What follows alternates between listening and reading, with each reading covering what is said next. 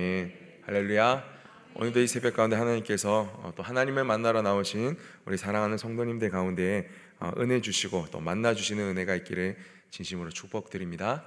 네. 오늘 말씀의 제목은, 또 이 주제 말씀은 시편 94편의 주제 말씀은 바로 복수, 심판하시는 하나님입니다. 네, 성경에 유일하게 기록되어져 있는 이 단어와 수식어로 하나님을 표현하는 내용이 오늘 시편 94편에 기록이 되어 있는데요, 바로 1절 말씀에 기록되어져 있는 복수하시는 하나님입니다. 오늘 이 복수하시는 하나님이라고 시편 기자는 두 번씩이나 성경에서 이렇게 표현하고 있습니다. 두 번씩이나 이렇게 표현했다라는 것은 정말로 중요하고 긴급할 때, 정말로 의미를 담고 있을 때 이렇게 두 번씩 그 상대방을 부르는 이 모습이 있습니다. 오늘 왜 시편 기자가 복수하시는 하나님에 대해서 이렇게 두 번씩이나 불렀는지 세 가지 중요한 포인트를 짚어가면서 집중하며 우리 오늘 한번 말씀을 향해 나아가 보도록 하겠습니다. 여러분들, 복수라는 키워드로 최근에 가장 인기를 끌었던 이 미디어 매체가 있습니다. 바로 넷플릭스에서 전 세계 1위를 하였던, 또 전 세계 사람들이 보고 공감을 하였던 더 글로리라는 이 드라마입니다. 복수라는 키워드를 가지고 내용이 막 진행되는데요, 제목은 더 글로리입니다. 뭔가 조금 언밸런스하지 않습니까? 복수, 사람을 죽이고 살해하고 이런 끔찍한 이야기들이 나오는데 영광이라는 이름을 가지고 이렇게 좀 보면서도 제목이 너무 마음에 안 든다, 복수는 나의 것, 뭐 이런 식으로 좀 해버렸으면 더 좋지 않았을까 하는 생각이 있었는데, 이 드라마가 그 복수를 가지고 만들었기 때문에 굉장히 좀 잔인합니다. 보지 않으시기를 바랍니다. 저도 보지 않았습니다. 그런데 이제 이 설교를 위해서 좀 한번 내용을 찾아보니까 이렇게 요약 정리를 하고 있더라고요.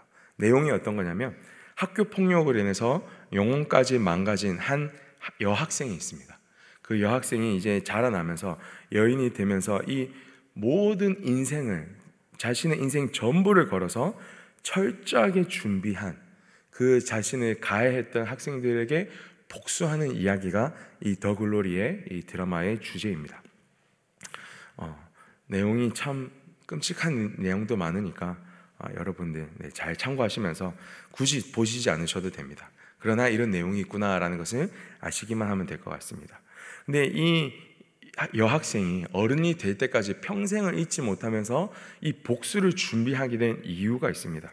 그것은 바로 무엇이냐면, 사건 사고가 발생하였는데, 학교 폭력이 발생하였는데, 이것들을 원래 상식적인 선에서 우리가 처리를 하고자 한다면, 이런 학교 폭력이나 안 좋은 일들이 발현이 되면, 발생하면 우리는 우리 스스로 이것을 감당하기보다 이런 일들이 있었다는 것을 신고를 하며, 나라에서 공권력이, 경찰과 검찰들이 나서서 이런 일들을 중재해주고 이런 일들에 대해서 처벌을 해주는 것이 우리 일반 세상의 상식적인 일입니다. 그런데 이 여인이 자신이 인생을 들어서 복수를 선택할 수밖에 없었던 이유는 이 상식이 통하지 않았기 때문에, 자신이 신고를 했지만 올바르게 이 공권력이 작동을 하지 않았기 때문에 실망을 하고, 이제 자신이 스스로 복수를 하면서 이 모든 일들을 감당하고자 하는 이 모습이 있었던 겁니다. 결국에 이 드라마의 내용은 어떻게 되냐면, 모든 가해자들의 인생은 영혼이 산산조각이 나고 그들의 삶은 망가지게 됩니다. 죽게 되는 이 사람들도 있는 거죠. 그러나 이 복수를 해도 결론적으로는 이 여주인공의 망가진 자신의 영혼이 회복이 되어지지는 않습니다. 그렇게 신나게 복수를 다 성공을 하고 모든 원수를 다 갚았음에도 불구하고 자신의 영혼은 회복이 되지 않습니다. 그래서 주인공은 마지막에 자신의 삶을 자살로 선택을 하려고 하는 이런 모습도 드라마에서 나타나게 됩니다. 이 복수에 대해서 자신 스스로가 이것에 대해서 갚으려고 하였을 때 나타나는 일반적인 결과에 대해서 잘 나타내주고 있는 드라마인 것 같습니다. 분노가 원동력이 되어서 평생을 살아갈 수는 있지만, 그 대상이 사라지게 되면 허무하게 되어 정말 살아가는 의미조차도 없어지게 되는, 이 인간이 복수를 하게 되었을 때 얻게 되어지는 이 안 좋은 결과들에 대해서 이 드라마는 잘 이야기해주고 있습니다. 그런데 오늘 시편 기자는요, 또 다른 선택을 합니다. 이 드라마의 여주인공과 같은 다른 선택을 하게 되는 것 같습니다. 우리 히브리서 10장 30절 말씀 우리 다 함께 읽으면서 또 나가보도록 하겠습니다. 시작. 원수 갚는 것이 내게 있으니 내가 갚으리라 하시고 또다시 주께서 그의 백성을 심판하리라. 여기까지. 네. 원수 갚는 것이 누구에게 있다고요? 하나님께 있으니 하나님께서 갚으리라 하시니까 이제 또 다시 주께서 그의 백성을 심판하신다고 오늘 히브리서 10장 30절에 기록이 되어져 있습니다. 우리 이 시편 기자는 하나님이 어떤 분이신지 하나님께서 이 심판을 하시는 분이신지도 다 아셨기 때문에 이렇게 자신의 복수를, 자신의 원한을, 자신의 이런 마음의 속상함을 자기 스스로 선택해서 이 원수를 갚는 것보다 하나님께 맡겨드리며 하나님께서 이 원수를 갚으시고 하나님께서 심판하시기를 원하는 것을 선택을 하게 됩니다. 오늘 20절 말씀에 보면은 시편 기자도 또 동일하게 이야기합니다. 악한 재판장들이 있다고요. 이 세상의 재판장들을 내가 신뢰를 해봤지만 그것에 대해서 또 실망을 했던 이 모습이 있기 때문에 그 사람들은 불신하지만 우리 여호와 하나님은 정말로 신뢰할 만하다. 우리 내 세상의 재판장들은 내가 믿지 못하지만 하나님은 내가 믿기 때문에 하나님께 내가 이 모든 마음의 이 깊숙한 곳에 있는 이 원한을 가지고 와서 하나님께 맡겨드립니다. 하나님은 죄가 없으신 거룩하신 분이시기 때문에 하나님은 전능하신 분이시기 때문에 하나님은 우리를 가장 선하신 길로 가장 완전하신 길로 인도하여 주시는 분이시기 때문에 이 모든 재판을 신실하게 또 성실하게 우리 행해 주실 수 있으신 분이십니다 라는 고백을 오늘 시편 기자가 하고 있는 겁니다. 오늘 여기서 중요한 포인트가 있습니다. 바로 무엇이냐면 우리가 세상의 것들을 의지할 수 없는 또 신뢰할 수 없는 상황 가운데 있을 수도 있습니다. 그렇지만은 우리가 의지해야 되고 우리가 믿어야 될 분은 바로 여호와 하나님 그분만을 온전히 신뢰하고 나가셔야 되는 겁니다. 네. 어떻게 하나님만 신뢰하고 나가느냐? 우리 십계명 1절 첫 번째 이 십계명 말씀에 우리 안에 하나님 외에 다른 신을 두지 말아야 됩니다. 그 의미는 무엇이냐면 우리가 억울한 일을 당하고 화가 나는 일이 있고 그 원수가 발생했을 때 그 원수를 갚는 일에 대해서 우리의 감정이나 우리의 판단이나 우리의 힘이나 우리의 돈이나 세상 어떠한 것들, 나의 힘이나 아니면 세상의 방법들로 그것을 갚으려고 하는 것이 아니라 진짜 하나님이 우리의 온전한 주인이 되어주셔서 내가 다른 것 의지하지 않고 온전히 하나님만 의지하고 이 모든 일들이 하나님께서 신실하게 이끌어 가시어 주실 것이라는 것을 믿고 나아가야 된다는 뜻입니다. 네. 세상의 방법에는요, 다 한계가 있습니다. 그리고 완전한 거룩이 없기 때문에 완전한 의인이 없기 때문에 누구나 다 오류를 범하게 됩니다. 그러나 하나님은 실수가 없으신 분이십니다. 하나님은 가장 정의로우신 분이십니다.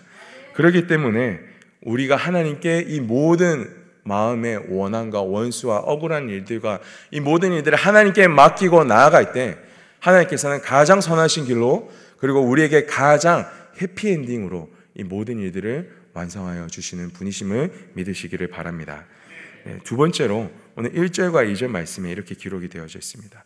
복수하시는 하나님을 부르면서 1절에 시편 기자가 이렇게 고백을 합니다.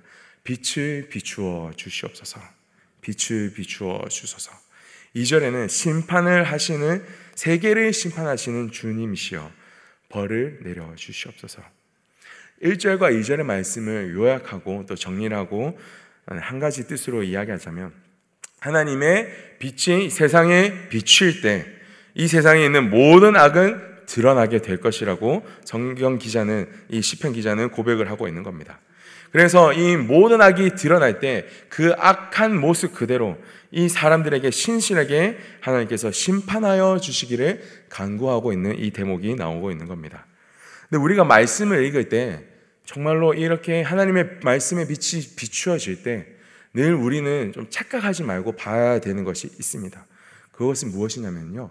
시편 기자가 고백을 할 때 본인은 의인이며 또 악인에 대해서 하나님 이 빛을 비추어 주셔서 심판하여 주시옵소서라는 이 고백을 하지만 우리가 함께 성경을 읽을 때마다 우리도 착각하고 저도 오해를 하고 있는 부분은 뭐냐면 우리가 항상 이 성경 기자와 같이 성경을 기록한 사람들과 같이 의인의 편에 서 있다라고 생각하고 있다라는 이 착각을 내려놓으셔야 됩니다. 우리는 항상 이 의인의 입장에 서 있다고 생각을 하고 성경을 읽으면서 남을 향해서 하나님 저 원수를, 하나님 저 마음을 속상하게 한 사람을, 저 나쁜 사람을 이야기를 많이 하는데 오늘 성경의 말씀은요 무엇이라고 이야기하냐면 그들에게 빛을 비추어서 그들만 심판할 것이 아니라 하나님의 빛은 온 세상을 향하여 비추어 주실 때 그 빛은 우리에게도 향하여 지고 하나님의 빛은 우리에게 있는 악한 모습도 드러나게 하여 주셔서 우리 안에 있는 것들도 하나님께서 성실하게 심판하신다라고 말씀하고 있는 것입니다. 그럴 때 하나님의 말씀의 빛이 비추어질 때 우리는 어떠한 모습이 있는지 정말로 정직하게 한번 대면해 보셔야 될 것 같습니다. 로마서 2장 6절의 말씀입니다. 우리 함께 읽겠습니다. 하나님께서 각 사람에게 그 행한 대로 보응하시되 민수기 14장 28절 말씀입니다. 그들에게 이르기를 여호와의 말씀에 내 삶을 두고 맹세하노라. 너희 말이 내 귀에 들린 대로 내가 너희에게 행하리니. 아멘. 하나님은 각 사람의 행위대로 들린 바대로 심판하신다고 성경은 기록을 하고 있습니다. 오늘 7절 말씀에 보면은요 이렇게 기록이 되어있어요. 하나님은 세상 사람들은 이렇게 고백한다고 합니다. 악인들은 내가 이렇게 죄를 지어도 하나님은 모르시겠지, 하나님은 알지 못하시겠지, 하나님은 눈 감아주시겠지. 이 고백이 악한 사람들만 하는 고백일까요? 우리들도 그런 고백을 하지 않는지를 한번 생각해 보시면 좋을 것 같습니다. 하나님, 내가 이런 또 죄를 범하는데 하나님 제가 또 회개하면 용서해 주시겠죠? 일부러 죄 짓는 것에 개의치 않는 우리의 악한 모습들이 드러난다면 또 보여진다면 우리도 성경이 이 말하고 있는 이 악인이 그들 어떠한 다른 대상이 아니라 나 자신을 향한 하나님의 경고의 말씀임을 우리는 받아들일 수 있는 이 단계까지 나아가셔야 됩니다. 우리 안에 정말로 이런 악인들의 모습이 동일하게 드러나고 나타난다면 시편 94편의 악인을 향한 이 심판이 우리에게도 향할 수 있다는 것을 기억하여 주시기를 바라면 좋을 것 같습니다. 여기서 중요한 두 번째 포인트가 있는데 바로 무엇이냐면요, 우리가 늘 말씀을 읽을 때 늘 하나님의 이 심판과 복수하시는 하나님에 대해서 간구하고 기도할 때 우리가 하나님의 편에 서 있는지 아니면 우리가 이 악한 사람들의 악인의 편에, 죄의 편에 서 있는지를 우리는 늘 점검을 해야 될 것입니다. 그렇지 않으면 우리는 하나님께서 말씀하시는 이 심판의 대상이, 이 심판의 말씀이 우리에게도 돌아오게 된다는 것을 늘 기억하시고 주의하셔야 된다는 것입니다. 마지막으로 세 번째 하나님께서 이 시편 94편에서 말씀하시는 포인트는요 바로 하나님께서 원하시는 심판이 이루어질 수 있도록 우리는 기도해야 된다는 것입니다. 오늘 이 기도에 대해서 이야기할 때는 우리 출애굽기 32장 말씀을 좀 집중하면서 같이 하나님께서 무엇을 원하시는지, 하나님께서는 어떠한 심판을 원하시는지 모세의 모습을 통해서 우리는 하나님의 이 마음을 좀 알아갈 수 있었으면 좋겠습니다. 출애굽기 32장 말씀은 가장 중심되는 핵심 사건이 있습니다. 그것은 바로 금송아지 사건입니다. 모세가 시내산에서 하나님의 율법을 받으려고 올라간 그 시간이 너무 길어지자 이스라엘 백성은 하나님은 없다라고 이야기하면서 홍해를 가르시고 만나와 메추라기를 내리시고 사막에서 샘이 나오게 하시며 그 모든 기적을 이루셨던 그 하나님조차를 잊게 되었던 이 사건. 그래서 우리를 향한, 우리를 위한 신을 다시 만들어 달라라고 말했던 이 악한 죄를 지었던 이 금송아지 사건에 대해서 하나님은 심판을 말씀하고 계십니다. 출애굽기 32장 10절 말씀 우리 다 함께 읽도록 하겠습니다. 그런즉 내가 하는 대로 두라. 내가 그들에게 진노하여 그들을 진멸하고 너를 큰 나라가 되게 하리라. 아멘. 하나님께서는요 거룩하신 분이시기 때문에 어떠한 죄의 모습도 하나도 용납하실 수가 없으십니다. 그 때에 가장 첫 번째 되는 이 계명을 하나님께서 모세에게 이야기해 주신 그 상황 가운데 바로 어기게 되는 이스라엘 모습을 보면서 너무 악하다, 악하다고 말씀하시며 내가 이들을 어떻게 하신다고요? 진멸하시겠다고, 진노하심으로 이들을 멸망시켜 버리겠다고, 다 없애버리겠다고 하나님께서 말씀하시는 이 심판을 오늘 이 출애굽기 32장 10절 말씀에 기록을 하고 있었습니다. 그 음성과 그 마음을 알게 된 모세는요, 정말로 하나님 앞에 그 즉시로 엎드리면서 11절부터 13절까지 하나님 앞에 간구하며 기도합니다. 하나님 제발 그렇게 하지 말아 주시옵소서. 여호와 하나님, 당신의 백성이라고 말한 이 이스라엘 사람들을 하나님께서 직접 이끌어 오셨는데 이 사람들을 다 진멸하면은, 하나님 이 사람들을 다 멸망시켜 버리게 한다면은 세상 원수들이 당신을 보고 뭐라고 말씀하시겠습니까? 자신은 자신의 민족까지도 사랑하지도 않는 이상한 하나님, 변덕쟁이 하나님이라고 말하지 않겠습니까? 제발 참아달라고, 참아주시옵소서 이렇게 기도하고 간구했습니다. 그때 하나님께서 14절 말씀에 이렇게 기록을 하고 있습니다. 다 함께 읽겠습니다. 여호와께서 뜻을 돌이키사 말씀하신 화를 그 백성에게 내리지 아니하시리라. 아멘. 여호와께서 어떻게 하셨다고요? 뜻을 돌이키셨다고요. 뭐라고요? 뜻을 돌이키셨다고요. 이 민족을 진멸하고 이 민족을 멸망시켜 버리시겠다는 그 뜻을 돌이키셨다고 합니다. 하나님께서 정말로 거룩하시고 전능하신 하나님께서 뜻을 돌이키셨다라는 이 단어는요, 굉장한 의미입니다. 그냥 내가 그 김지훈 목사가 뭔가 오늘 계획을 한 일을 오늘 아침은 꼭 먹어야지 하다가 아니야 아침 안 먹어야지 좀 속이 안 좋네 요 정도로 계획을 번복하는 것이 아니라 완전히 새롭게 하시는 뜻, 완전히 이전의 것들을 다 잊어버리시겠다라는 뜻, 완전히 하나님께서 새로운 일을 행하시겠다라고 말씀하시는 이 뜻이 오늘 14절 말씀에 기록이 되어져 있습니다. 하나님께서는요, 모세의 기도를 들으시고 뜻을 돌이키셨습니다. 그런데 우리는 하나님의 마음에 조금 더 집중하면 좋을 것 같습니다. 하나님께서 뜻을 돌이키셨다라는 이 말씀 가운데 하나님은 어떤 마음으로 이 뜻을 돌이키셨을까요? 첫 번째로, 정말 내가 이것을 해야 되는데 정말 아쉬워하면서 내가 이 민족을 진멸시켜야 되는데 모세 때문에 어쩔 수 없이 내가 뜻을 돌이키는데 막 안절부절 못하시는 하나님의 마음이실까요? 아니면 두 번째로, 정말로 모세야 내 마음을 알아준 사람은 네 삐 없다 라고 말씀해 주시는 것이 하나님의 마음이셨을까요? 첫 번째 마음이었을까요? 아니면 두 번째 마음이셨을까요? 아직도 헷갈리시죠? 새벽이라서. 자, 그러면 한 번 더 말씀을 읽어보도록 하겠습니다. 29절 말씀에 이렇게 기록이 되어져 있습니다. 모세가 이르시되 각 사람이 자기의 아들과 자기의 형제를 쳤으니 오늘 여호와께 헌신하게 되었느니라.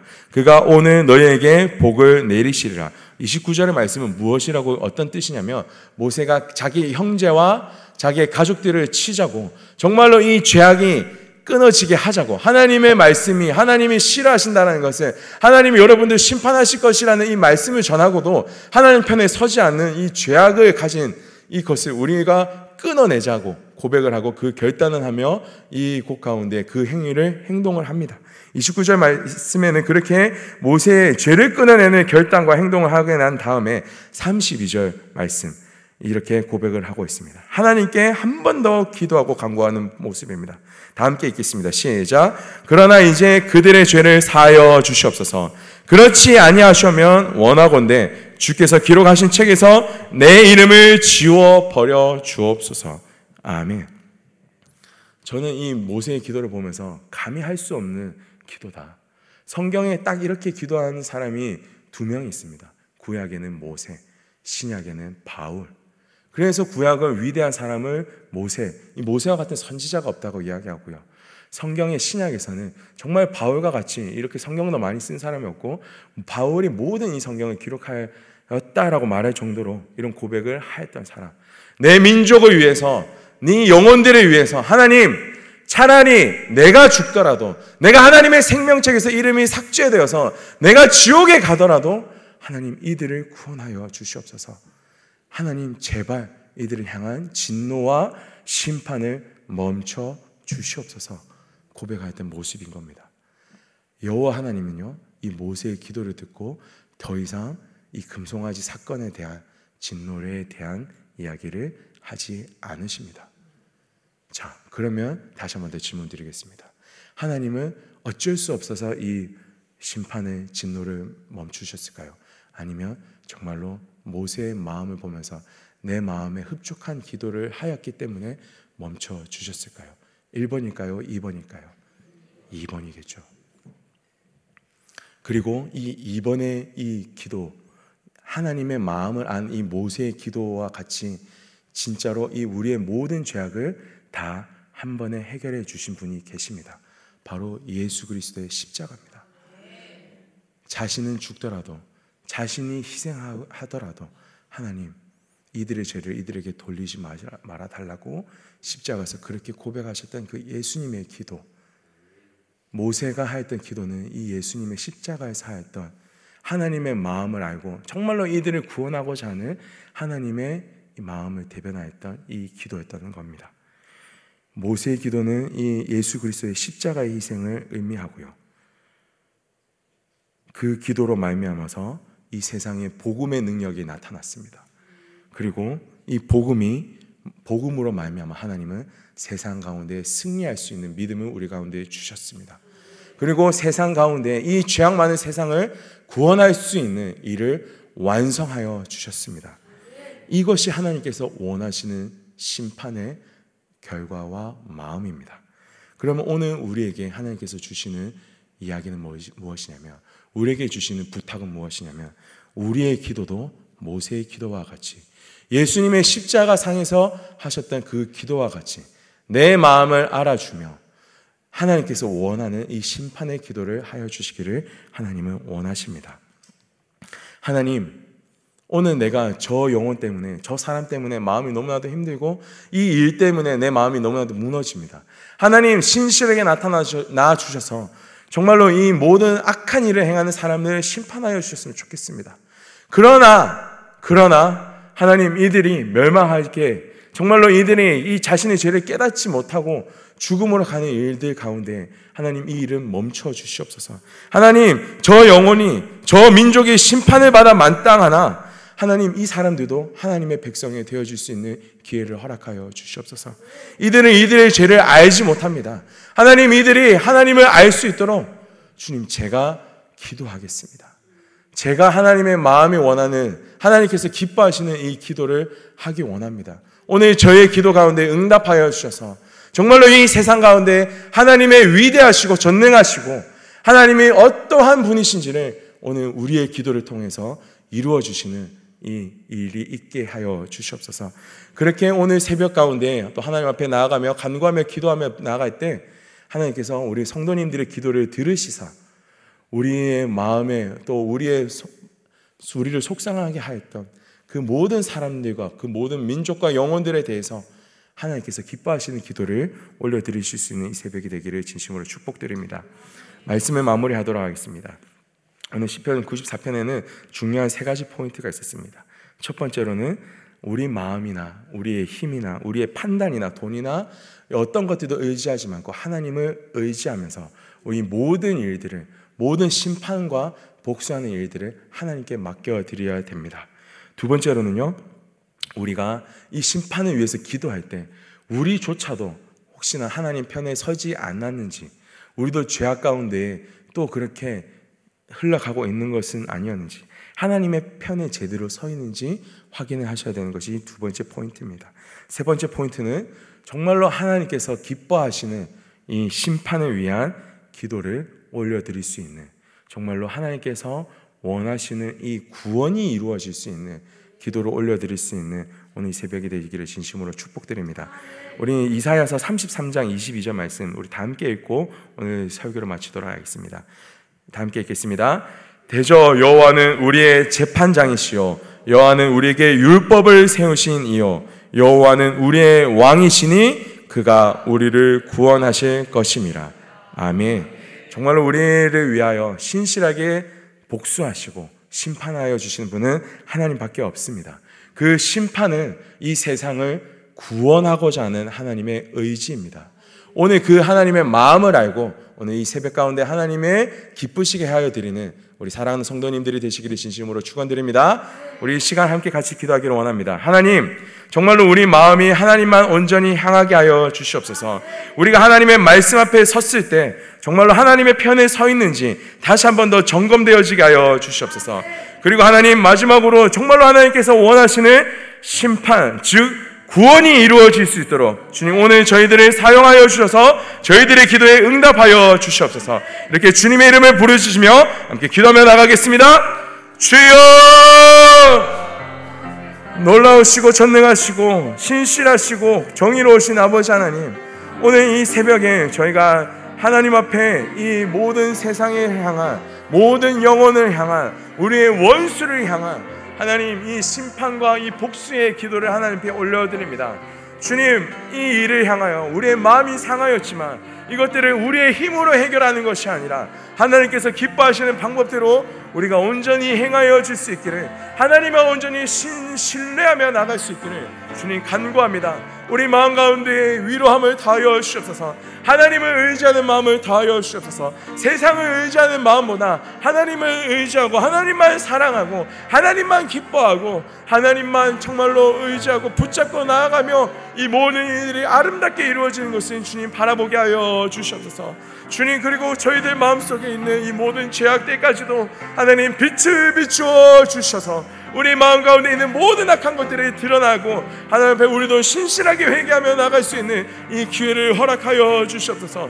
우리 아버지 하나님, 다른 사람들의 눈에 있는 티를 보면서도 우리 눈 안에 있는 들보를 보지 못하는 이런 이 잘못을 범하지 않도록 주님, 우리 가운데 은혜를 더하여 주시고 우리가 말씀을 보면서 정말로 다시 한번 더 점검되어지게 하여 주시옵소서.